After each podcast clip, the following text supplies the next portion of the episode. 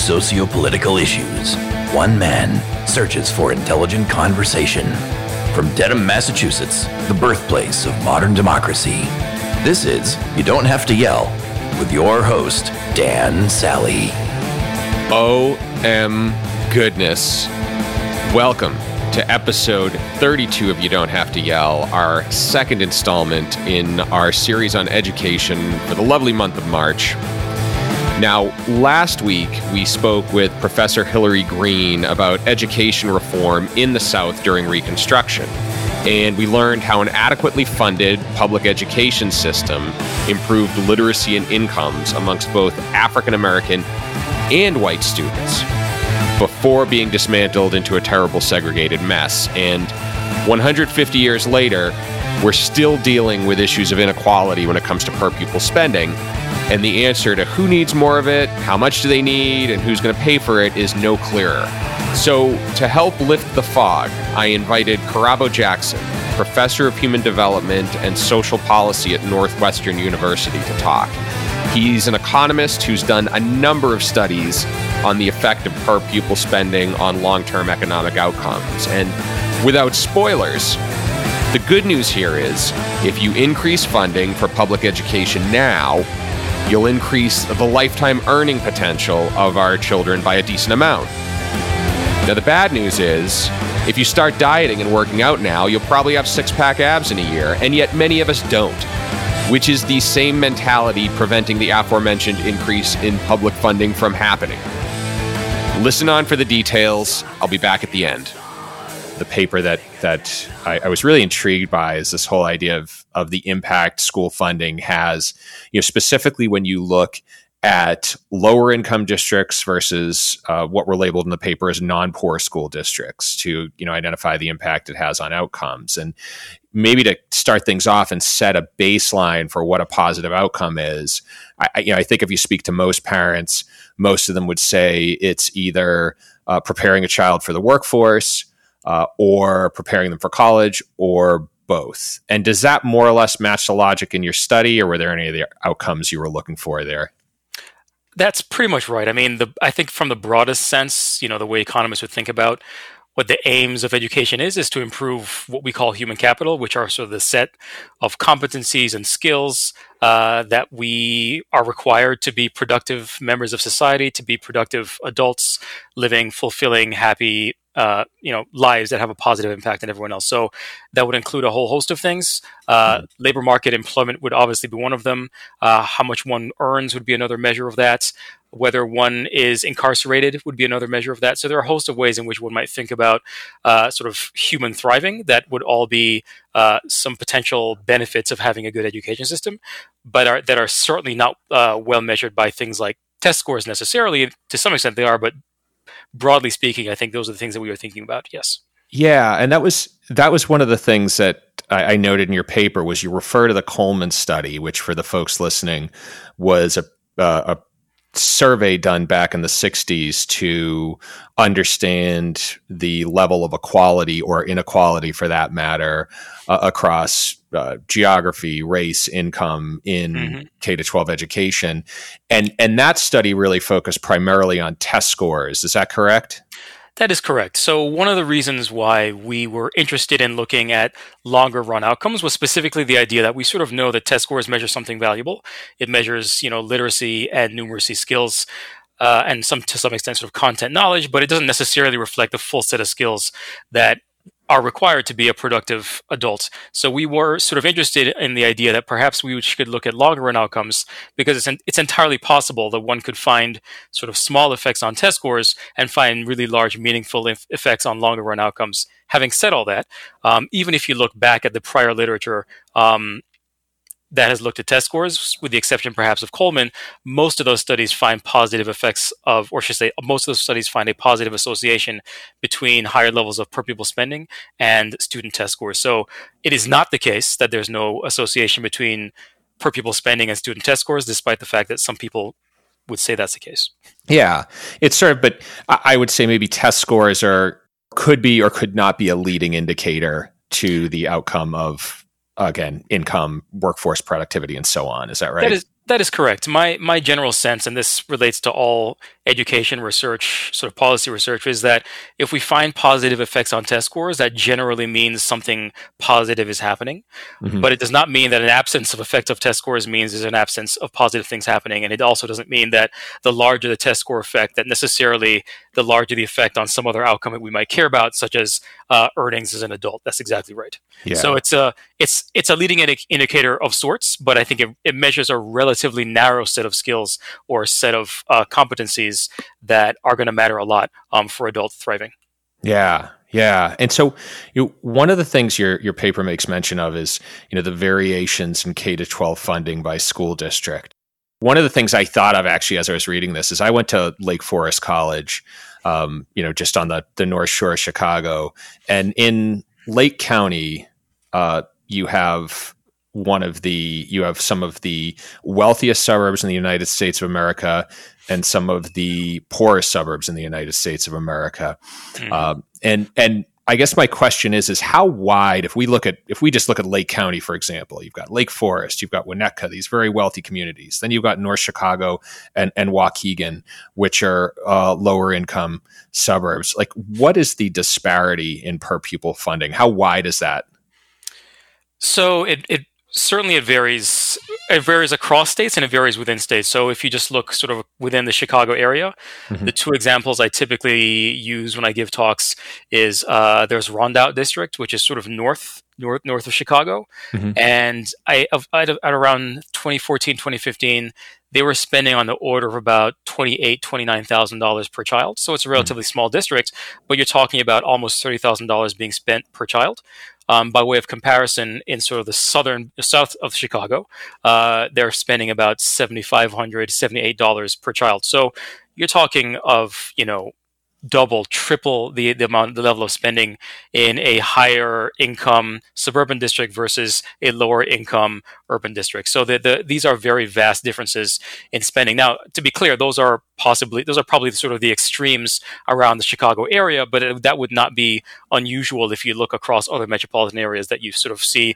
that there are lower spending, lower income districts that spend a lot less than higher spending districts and that's I mean that's a that's a wider disparity than I than I thought existed. There was a story when I was in Lake Forest, and this could be urban lore. So again, I'll I'll verify it with a friend of mine who still lives in the area and and and uh, and edit it out if not. But you know, there's a story about how the state paid Lake Forest to build this fantastic high school, and they didn't like it, so they tore it down and raised money for a new one. That's kind of how the story goes. But yeah, but I mean, again, for the folks listening who may not be familiar with Lake Forest, Illinois, I mean, it, it's just the level of of wealth there is astounding. I know there were stories of like houses with elevators in it, houses with mm-hmm. heated, you know, underground garages, and so on. So it's just a different world entirely. And that's um, right. I mean, and one thing, just sort of to add some some contours yeah, to the conversation, is that you know, sort of consistent with what you're saying. If you go to a one of these districts that is typically underfunded, say like you know, like Ridge, for example, mm-hmm. you're going to see uh, generally you're going to see older buildings that may have air conditioning that's not functional all the time. You may mm-hmm. have students having to use a makeshift classroom because there's not enough space. Uh, and by that, I mean a classroom that may have dual purposes. So during parts of the day, it's a classroom. During other parts of the day, it's a gym, that kind of thing. Mm-hmm. Uh, you're going to see teachers using out of pocket funds, their own money to pay for supplies. Uh, so you're going to see a lot of those kinds of things. You're going to see cases where they will not have a full time teacher to provide, say, art. So the art teacher may be about maybe serving three or four different schools in the area. And in comparison, when you go to the ones that are better funded, uh, again, these are they're very tangible things you can observe. Uh, so you'll see that every you know every classroom is going to look very very nice. The air quality is great. There's air conditioning.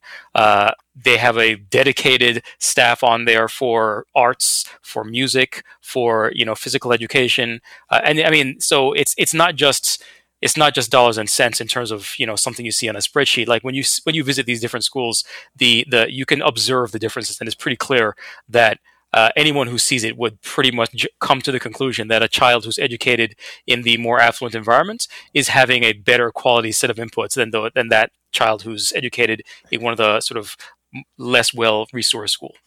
Yeah, yeah, and I think it's it's a tricky it's a it's a tricky line because I do think the regardless of the level of equity that you try to provide from a public funding standpoint uh, across districts, you'll have wealthier areas where people just have more money to give to the schools. And so I think that's always going to have some level of disparity. But I think ideally, what you want is, again, to make sure that there isn't this wide variation in quality that limits the outcomes of uh, folks who maybe aren't in you know as well resourced areas that's that's um, that's exactly right and yeah. uh, you know and there's historically if you look at the challenges that have been made against uh, state school spend school funding formulas over time. Mm-hmm. Uh, basically, if you look at the challenges to the to the existing systems in the sort of the 60s and 70s, those mm-hmm. were typically made on equity grounds. They basically made the argument that lower income families did not have access to schools that were as high quality or as well resourced uh, as the schools attended by children from higher income families, and that was that mm-hmm. was sort of the legal argument um, that was made on most of the successful school finance litigation um, in sort of the 70s and 80s. However, if you look at the 90s, they're made on a very different argument. Now, they're most of them are made on an adequacy grounds.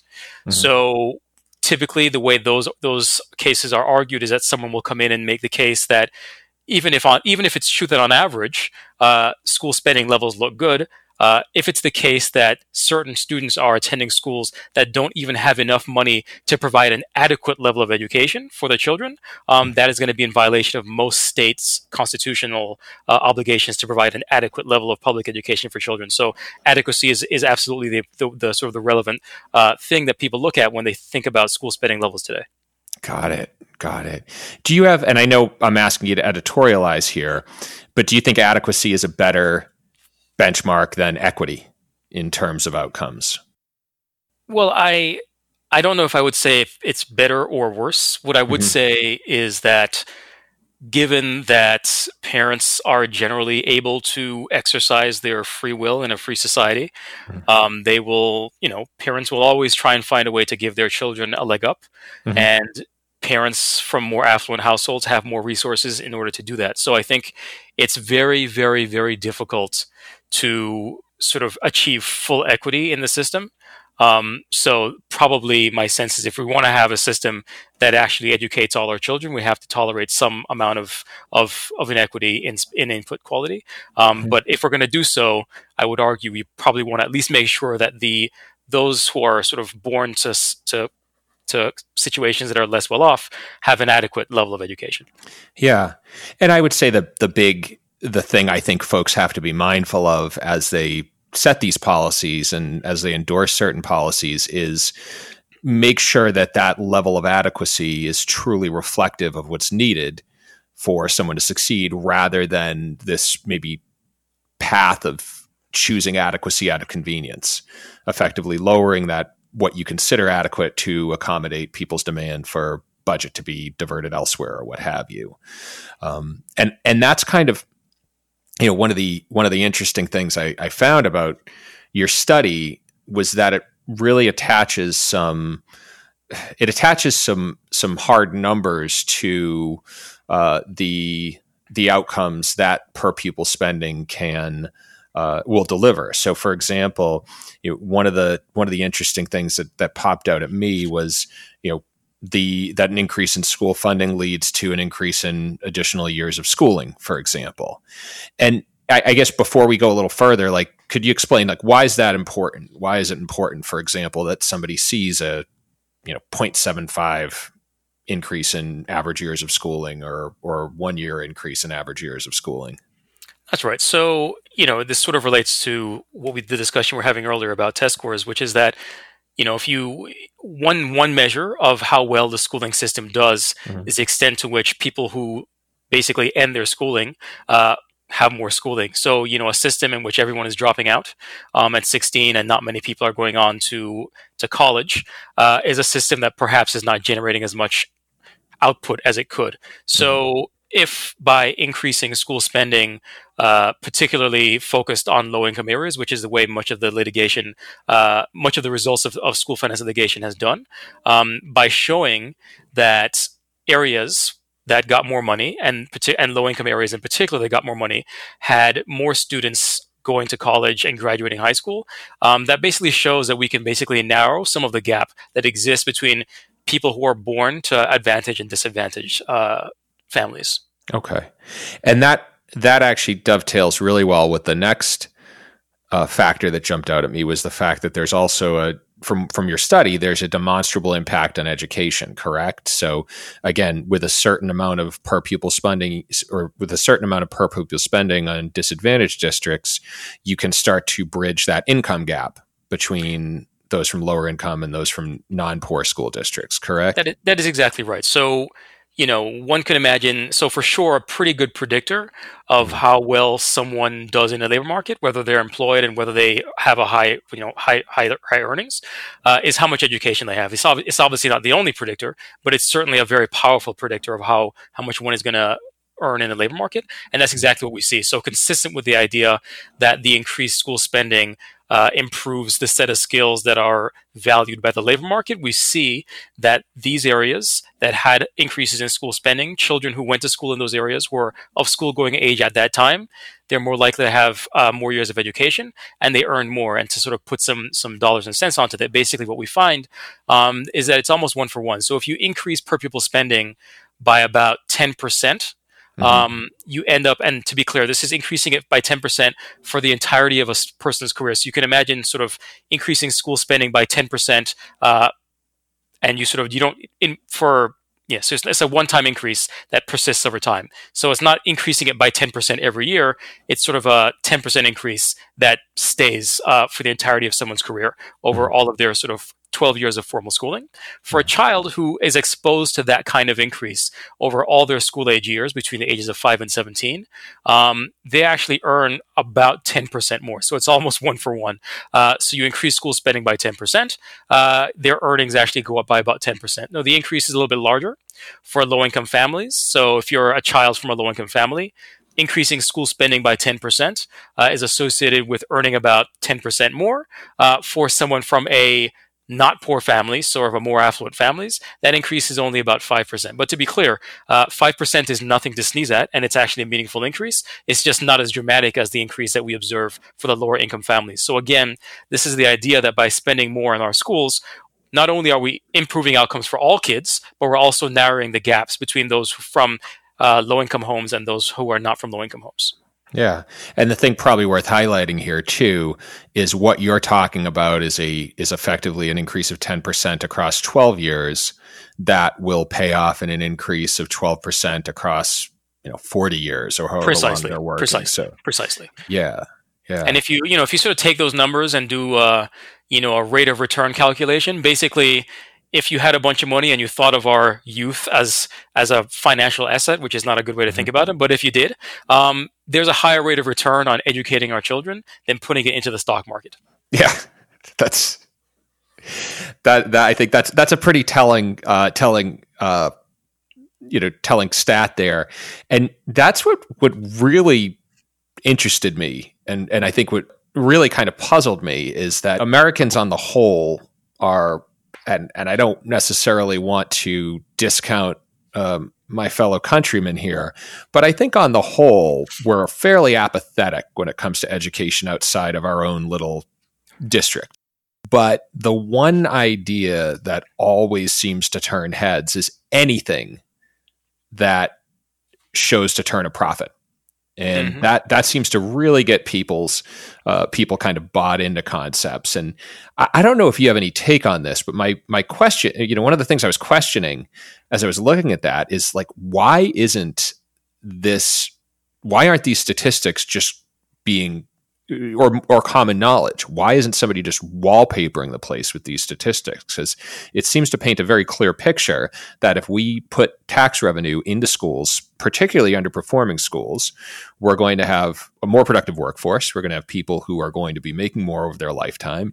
Uh, we're also going to have uh, lower instances of adult poverty, which obviously reduces the impact on uh, on federal spending from the standpoint of any benefits that might go out. So mm-hmm. I, I, don't know why hasn't this become the more popular mantra across advocates of, of public schooling? Do you have any idea? So it's it's a good question. I, and I'll add one more outcome to this. So there's another yeah. follow up study that um, myself and Rucker Johnson wrote that uses we basically interact, we sort of ask the question whether your do- your school spending dollars uh, in the K through 12 system are more or less effective if preceded by uh, Head Start. Basically, we're sort of asking the question: Do the two interact? Uh, in some sense, does uh, one plus one is that greater than two? And the answer that we find is yes. Um, the reason I bring that up is the other outcome we examined for that study is incarceration, and the finding there is that we also see that uh, spending more money uh, in the K through 12 system uh, absolutely reduces the likelihood that individuals are incarcerated as adults. So there's a whole host of things um, that you sort of save on in the long run um, by spending the money today. And to answer your question directly, uh, why people don't talk about it, you know, I'm for one, I think some people do talk talk about it. Mm-hmm. Um, but the second thing is, I think it's difficult to to make the case because the you know any anything where you pay the cost you pay the, the cost now but you reap the benefits in 20 years um, is always going to be something that's politically difficult to get done mm. um, so i think that is part of the reason why these things are difficult to move the needle eh, because even if even if we know that we have benefits uh, you pay for the kids now and you get benefits in 40 years from the perspective of someone who may be a policymaker or a politician, um, they don't necessarily get the benefit of that at the ballot box because they may have retired by that point. Um, and it's and it's something that's very dis- difficult to just observe. So I think that is part of the reason why these these arguments, uh, though true, may not necessarily resonate with those who are empowered to make something happen. Hola, folks. I hope you're enjoying this episode with Kirabo Jackson, and I wanted to take a short break as I have one announcement and one favor to ask you. The first is that if you're looking for additional information on this episode or on prior episodes, you can go to ydhty.com. That is Y is in you, D is in don't, H is in have, and you can fill in the rest.com. You're going to find links to Kirabo's study and other resources to better educate yourself on the issues of the day and finally shut up your favorite big mouth know it all who comes to every gathering with a regurgitation of what their favorite pundit said. I don't know anyone like that. Number two, if you haven't already, share this episode with your friends. You can do it right now on the very device you're listening to at this moment. And I don't know exactly where, as I haven't gotten the technology to hack your phones right yet, but don't let me get that far. Just go ahead, click share, and spread the word. And if you're driving, you may want to pull over before the whole click share part, just an FYI. With that out of the way, back to the show. So, getting back to my cynical take that Americans look for profit, you seem to hone in on three things, which is a lower student to teacher ratio, longer school years and increases in teacher salaries as the three areas where this increase in funding was spent. And do you feel were there any other factors that you could find that played a part, or do you feel those are the kind of the three? I guess the three factors that people should hone in on when they're trying to figure out, okay, how do we improve the quality of education we're delivering? Right. So I should be very, very clear on this point. So mm-hmm. what we found uh, is that areas that ended up getting like basically a financial willful, uh, windfall as mm-hmm. as as a result of school finance litigation. Uh, areas like that ended up seeing their obviously they saw their per pupil spending going up, um, mm-hmm. and we documented how they spent the money. But so we can say with a high degree of confidence what the effect of that additional money was on student outcomes.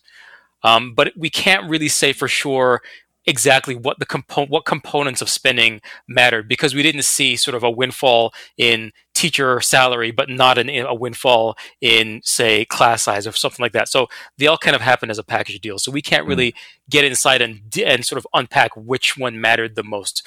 Um, having said that, one of the things that we did find was that the schools, as you sort of pointed out, they pretty much spent the money on the things they generally spend money on.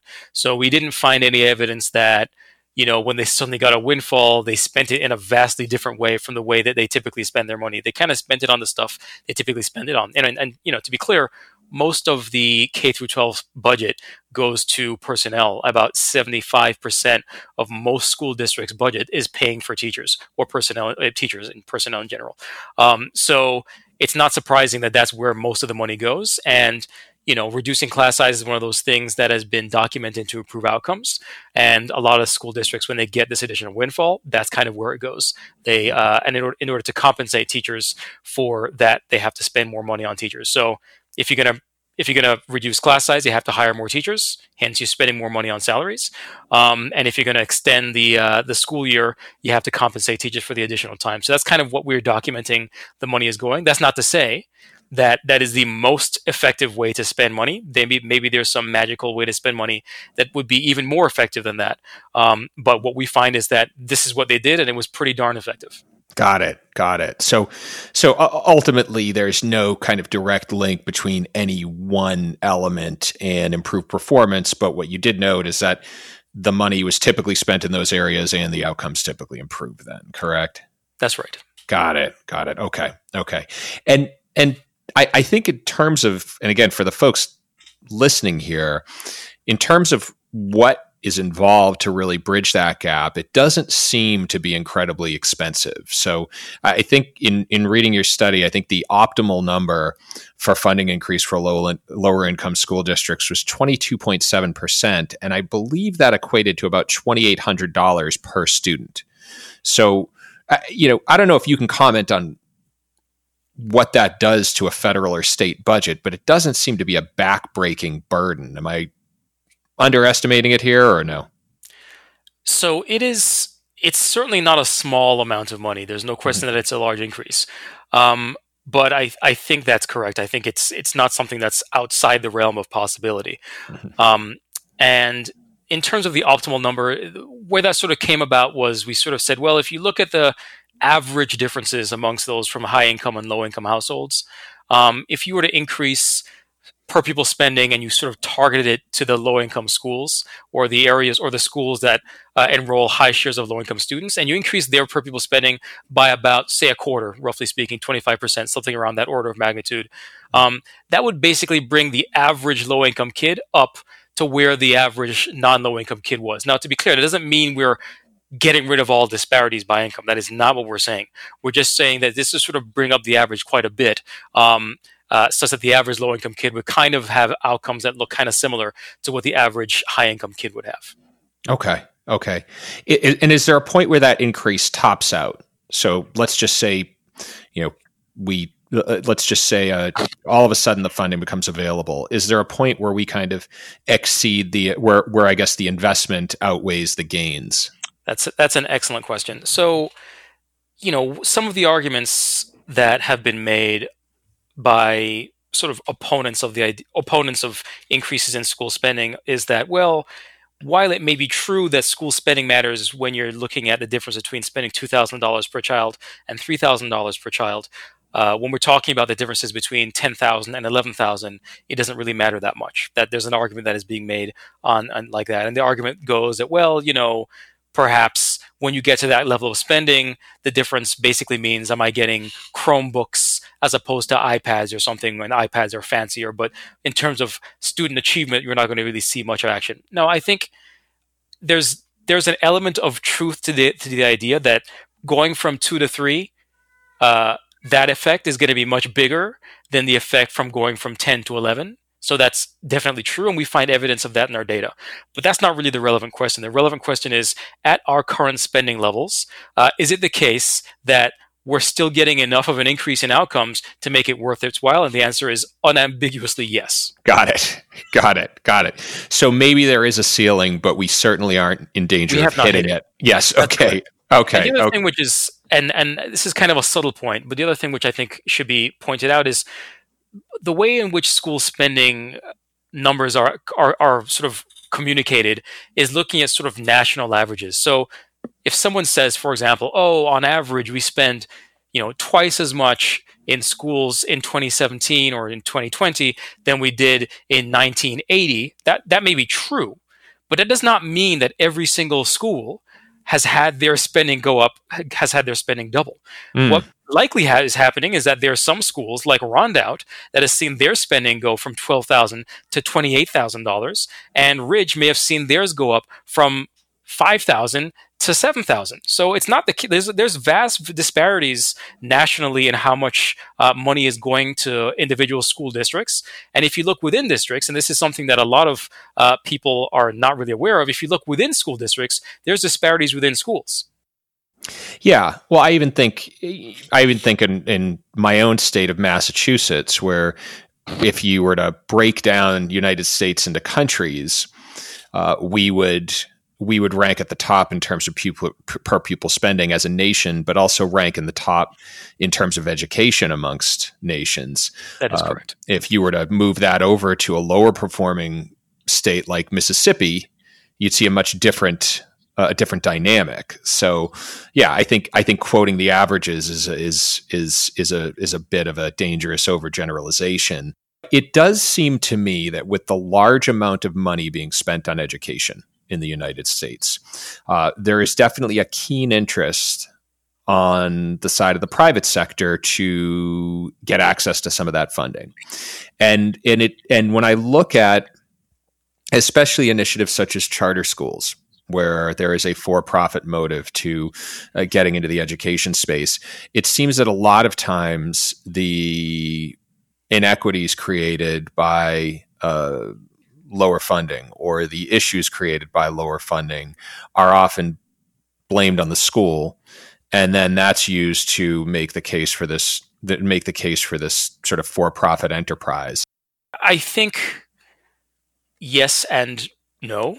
Mm-hmm. so my my sense is that the areas typically that tend to have a lot of inflow of charter schools or vouchers tend to be schools that are so tend to be areas uh, that are ripe for it, which means you have a population of parents who are motivated to get uh, out of the schooling system that they're in. Um, and perhaps have an ability to pay for that. So that's typically what I mean. It sort of makes sense from mm-hmm. the pr- perspective of a business. That's how it would work. Um, so for sure, the low levels of spending, which would tend to constrain outcomes is in part responsible for that. So in terms of what we should do about it, you know, I don't know that it's I don't know that I would necessarily pit one against the other. Mm-hmm. I don't know that it's necessary to think about the world in that kind of a binary way where it's like or either we fund our public schools or I sorry, so either we fund our traditional public schools or we have more market-based solutions in our public education system.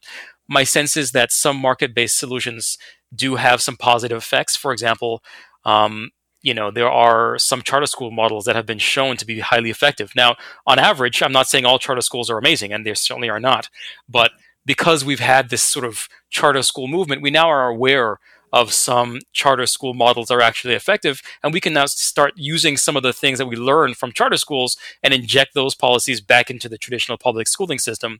Um, the kind of thing that comes to mind is like the turnaround model. If you look at the school impl- improvement grants, uh, research on that has shown that when they use the additional money from the from the school improvement grants and they use it for a turnaround model uh, and using a lot of the policies that have been pretty effective in sort of the high high achieving charters, you saw improved outcomes in those schools as well. So uh, on the one hand, I think having those market based solutions is actually kind of good for uh, kind of like a, a practice ground to sort of figure out what models might might work versus what might not work, um, and then we can sort of use that in the traditional public school system. So I think there's a place for them, mm-hmm. um, and I think, but I also don't think it's an ex- it, having some market based solution where some kids can go to a charter school is any excuse to not invest in the traditional public schools. So I don't I don't see it as a binary um, in that respect. Got it. Got it. I think very often, and again, for lay people like myself, it's almost presented as an either or, or, or in a way. And and if I'm hearing you correctly, really, really, your sense is that you know the charter schools do serve a do serve a purpose at this point, not to the detriment of public education. And as long as they again don't serve that purpose to the detriment of public education, there's some benefit that can come out of it. Is that is that correct? I think that's exactly right. Yes. Got it. I just want to talk about the deficiencies in a lot of the other evidence on whether school spending matters. One thing that's really important to keep in mind is that there are people, you know, social scientists have been trying to figure out the effect of money on student outcomes for years. The first study to sort of convincingly link school spending to student outcomes is the Col- Coleman report. Mm-hmm. Um, that was written in 1963. So it's it's pretty it's it's it was a groundbreaking study of the time. No one had ever gotten data uh, with that level of resolution, the student level, look, look at their family background, and all these sorts of things. So it was absolutely a groundbreaking study. Um, however, the analysis that was done was uh, basically running correlations. Um, and the, it would not sort of pass the standards of evidence that social scientists use today. What he and his team showed was that if you look at the relationship between sort of school spending and student outcomes, that that relationship was relatively weak. It wasn't zero. It wasn't like it wasn't there, but it was relatively weak once you controlled for things like family background. So his conclusion and that of the team was that, well, family background seems to matter a lot more than things like school spending. The problem with a study like that um, is that they could be subject to considerable biases. So I can give you an example of what I mean. There may be some school that spends a lot of money um, on kids, and that school may actually enroll a very high share of lower income kids. Uh, so you might look at that and say, well, look, in those in this area, this school has a lot of lower income kids, and they're spending a lot of money, more money than the more affluent schools, in fact, and the outcomes in that school that has very high shares of lower income kids are not good. Therefore, money wouldn't matter.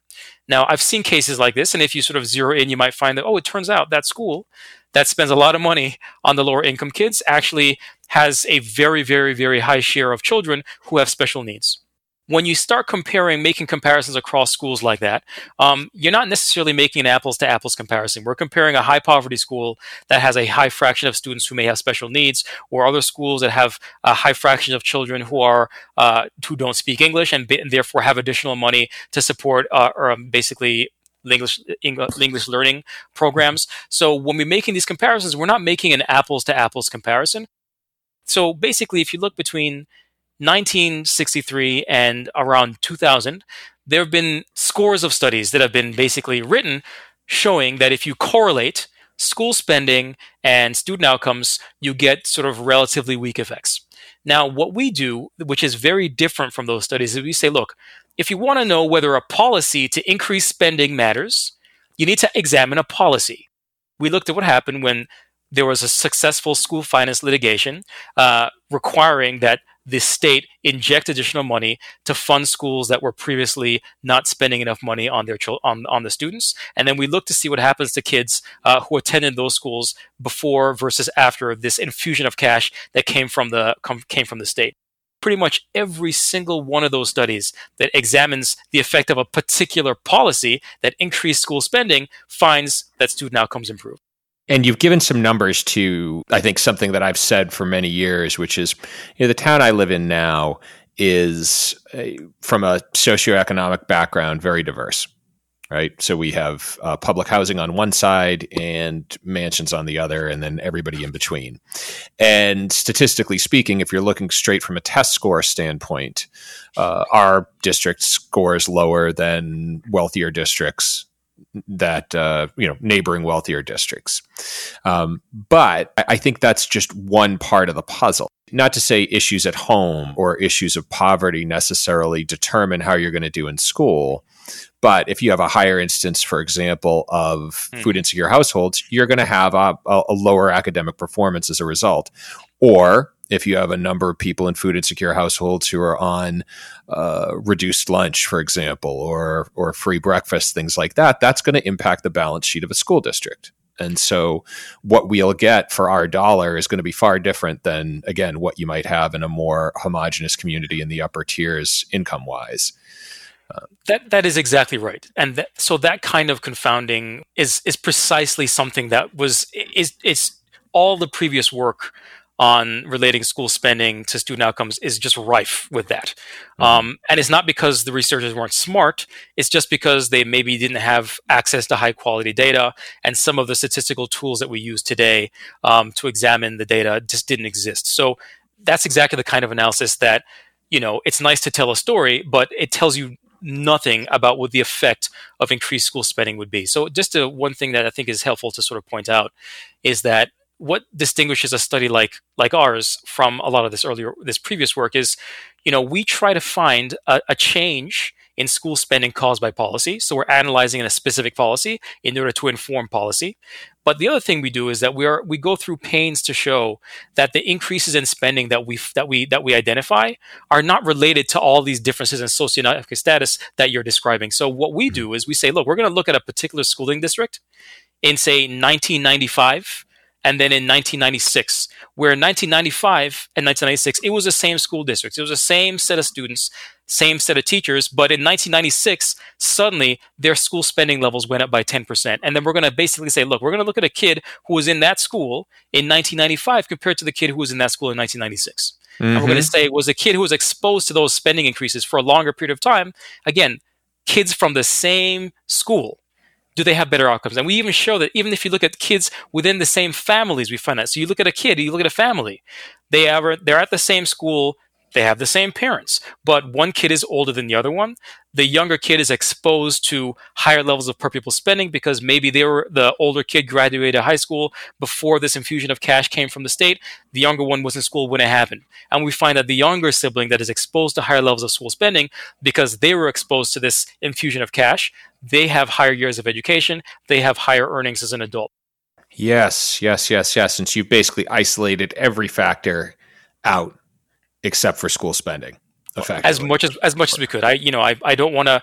I would never say that we did everything and we isolated everything, but yeah. we certainly isolate a heck of a lot more than the previous yeah, I'd agree. I'd agree.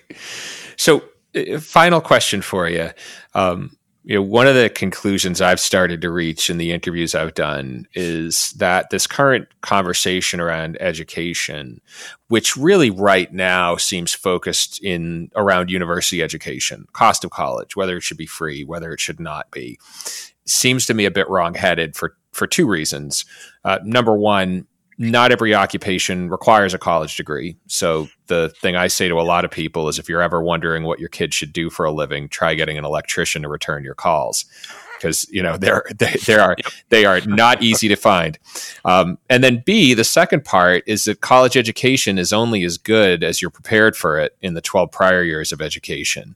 And so, you know, my last question for you is with the talk of increasing spending on education and especially this focus on college, it, it seems to me that your conclusions would indicate that that money might actually be better spent on the K to 12 level than the university level. Am I wrong there? Do you feel or? So y- you're raising some good points. I don't know if you're wrong or you're right. So mm-hmm. the way that I would think about this, or the way I think the appropriate way to think about this, is kind of the way that we would think about an asset. So like if you had, you know, you sort of basically you put your money every so you could think of every dollar that someone's that this, that some policymaker spends, they can either spend it in the K through 12 system or they can spend it on higher ed. Mm-hmm. And for every single dollar, when, the way to maximize outcomes for, for society is such that the, the last dollar that you spend should be equally effective in both settings. And if it wasn't, I hmm. mean, the, the basic logic would be if it weren't the case, if I could spend, if I could get more of my more bang for my buck by spending more in higher ed, then I should be spending less. Then I should be spending less in the K through 12 and hmm. more in higher ed, or vice versa. Mm-hmm. And that kind of relates. So that's kind of the the way that I would think about it. So I think what's true is is the following. I think it's certainly true that given that many professions don't require higher education uh, in order to be effective, there probably should be some restructuring of our of our public schools such that we we provide greater sort of more training that are sort of geared towards um, jobs that are needed in our society. I think that's certainly true. Um, you know, Germany is a good example um, where they have an apprenticeship system where people sort of decide at some stage to go into sort of sort of a more uh, career oriented track. Now, you know, I'm not saying we should adopt the German system, but you know that that system does appear to work pretty well, and we could probably learn something from from observing how their system works. Um, and but I think it's certainly true that thinking that every single child uh, is going to go to college and therefore that should be the aim of every child, I think is probably r- wrongheaded. Um, so that's certainly true. Whether that means we should be spending less on college and more in the K 12 system, I, I don't know. Um, but it's also true that arguably, the more that we spend in the K through 12 system, actually, the better we're going to get. Sort of, you you can benefit more from the dollars you spend in the K in the on higher ed. So if we spend more money to make sure kids are prepared when they go to college, they may benefit more from attending those colleges. And in those kinds of situations, uh, then it may very well be uh, worthwhile to divert money from the higher education system towards the K through 12 system. But I don't know what I don't know if we're at that point yet. I haven't seen yeah. any data to suggest that we are. But in principle, uh, those those are interesting things to think about. Yeah, and I think bottom line is is getting back to your comment about hitting the ceiling. I think we are certainly not in danger of overfunding either just yet. So any improvement would be better. Right. I mean, and the last thing I would say is when it comes to the idea of optimizing your your your dollar within the higher education system and the K through 12 system. I would also bring in uh, early childhood education into the into this equation. Think about educating all the way from sort of eight, you know, pre-K all the way through through college. Uh, you know, we do. I think we should think about that in a little bit more of a seamless way where you think about the individuals who are going to make their way through the system but you know one thing that is clear is that probably uh, we could probably divert some money from very very well funded public uh, or very very well funded higher education institutions towards K through 12 schools that are poorly funded, for example, that probably would be something that would increase increase outcomes overall. Okay. Uh, by the same same logic, we could probably divert money from a very well funded K through 12 system like Rondout and spend that on early childhood education for low income districts. That would probably increase overall outcomes as well. So mm-hmm. there are mm-hmm. definitely ways to reallocate money to increase the output that we get for the dollars that we spend. And I don't know that we're necessarily thinking about systems as interconnected in that way yet, but I yeah. think we should. Okay. Here's a math problem for you. There are approximately 56.6 million students in the US, 30 million of whom qualify for free or reduced lunch. Now, that number is higher than the 21% who live in poverty, but we're going to run with the larger numbers so we overestimate rather than underestimate things. Now, a 25% increase in spending on lower income students, arguably the ones who receive the least amount of funding, would bring them on par with the average student. But I'm going to do some lazy math here and take the $2,800 per pupil increase from Kirabo's paper. So 30 million times 2,800 equals $84 billion if you didn't get it already. Now, that's a lot of money. It's about 84 billion more than I have right now to give you a point of reference. However, when compared to the 70 billion we spend on education, it seems a bit more reasonable.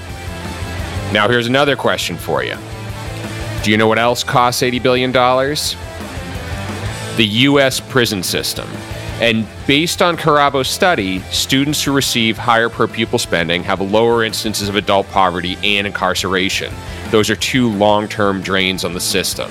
And if a dollar of federal debt results in a 10% increase in lifetime earnings, and by that, an increase in tax receipts over the 40 some odd years that person's working, why is increasing funding even a debate? You know, we're taking out money on dumber things, and I'll leave it to all of you to decide what those dumber things are.